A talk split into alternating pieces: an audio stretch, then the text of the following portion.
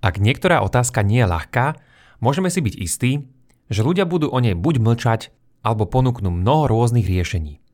Jedna existenčná hádanka, ktorú často ako jednotlivci či spoločnosť riešime, je táto. Kde sa nachádza Boh uprostred prírodných katastrof?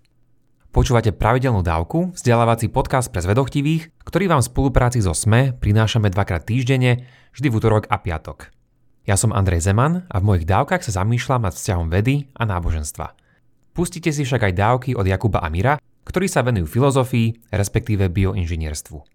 Budeme tiež veľmi vďační, ak nás zazdieľate na Facebooku či Instagrame, dáte nám dobré hodnotenie na Apple Podcasts, poviete o nás príkave vašim priateľom alebo nás podporíte peňažným darom. Všetko info na pravidelnadavka.sk, kde sa určite prihláste na odber nášho skvelého newslettera. Veľká vďaka Vážime si to.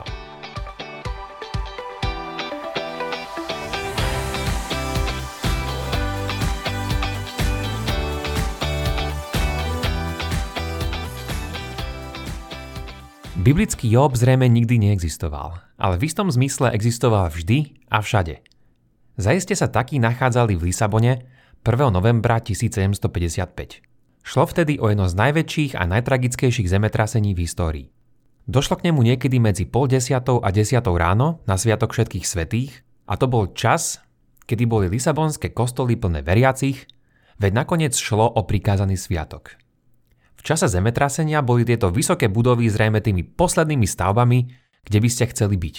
Zo sviečok používaných v domoch a počas bohoslúžieb sa zároveň rozpútali požiare, ktoré devastovali mesto počas niekoľkých ďalších dní.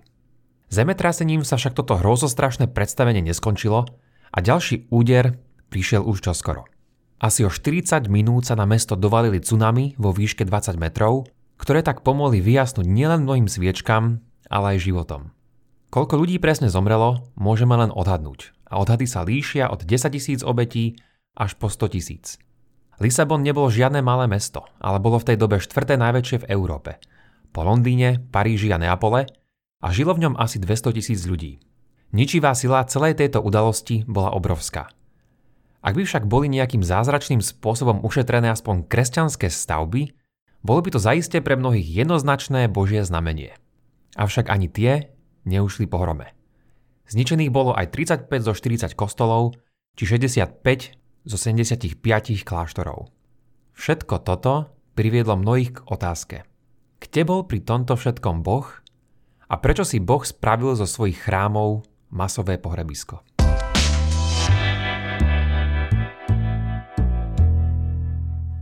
Táto udalosť, ktorej dopad bol cítiť vo veľkej časti Európy, a to v prenesenom zmysle, ale aj doslova, nenechala vtedajších mysliteľov, čiže influencerov, bez odozvy. Jedným z nich bol francúzsky velikán Voltaire, ktorý zakrátko zložil o tejto pohrome báseň. Voltaire v nej umne narába so svojou satyrou, no nedá sa nevšimnúť si jej temné kontúry. Básnik sa tu pýta, či bol Lisabon azda hriešnejší ako pôžitkársky Londýn či Paríž, posmieva sa tým, ktorí to obhajujú Božím plánom a argumentom, že všetko to slúži nejakému väčšiemu dobru. Postupne sa tu dostal k poetickému vyjadreniu toho, čo môžeme nazvať problém zla. V danej stati vraví Voltaire takto. Čo si máme myslieť o Bohu, čo tým samotným dobrom je – ktorý dary dáva deťom, ktoré miluje, no zároveň na nich mnoho utrpenia vyleje. Čie oko vie zrieť v tom cieľ, čo tým dospeje.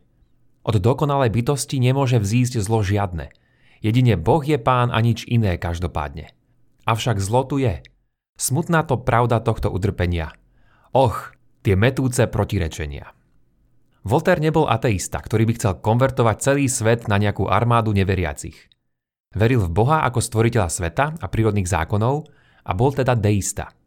Zároveň tu však v tejto básni vraví, že na problém zla neexistuje odpoveď a ako vraví na inom mieste, k Bohu bude naďalej mať úctu, ale lásku si už nechá pre ľudstvo. Nebol samozrejme vôbec prvým, kto sa podobne zamýšľal nad problémom zla. Avšak ako vidno, Lisabonské zemetrasenie dalo tejto úvahe novú vážnosť, a to zrovna v polovici 18. storočia, ktoré bolo storočím osvietenstva. A v ňom tvoril taktiež David Hume, ktorý prišiel s prvou modernou formuláciou tohto filozofického problému.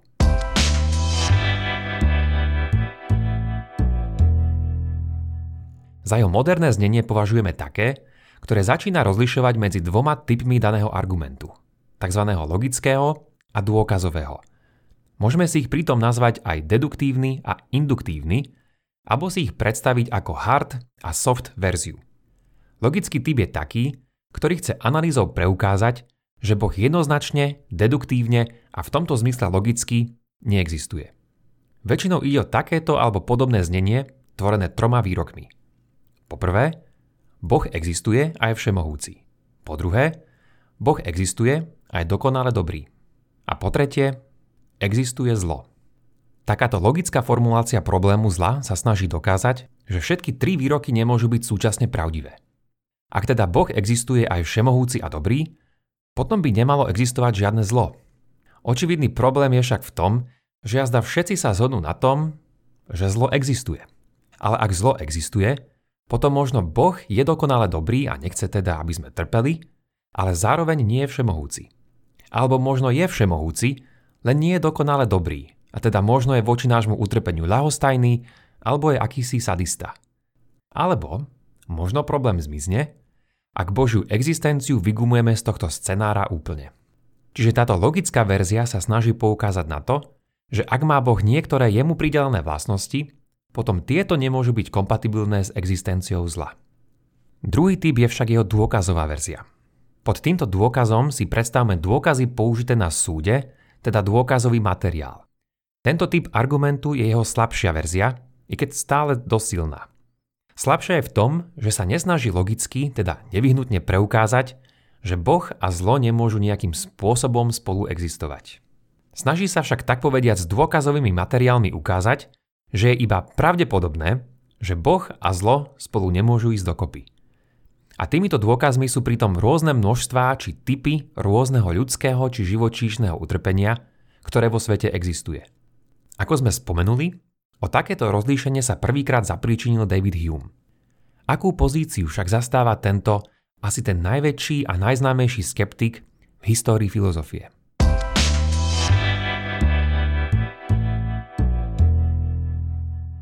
Hume, možno pre niekoho prekvapivo, vraví vo svojich dialogoch o prirodzenom náboženstve, že Božiu neexistenciu nemôžeme z existencie zla priamo logicky vyvodiť. To jest, môžeme vytvoriť akýsi kumulatívny argument proti Božej existencii, ale zo zla samotného ešte nevyplýva, že Boh nemôže existovať. Cez postavu skeptika Filona tu tvrdí, že za istých predpokladov o Bohu by mohla byť jeho existencia so zlom kompatibilná.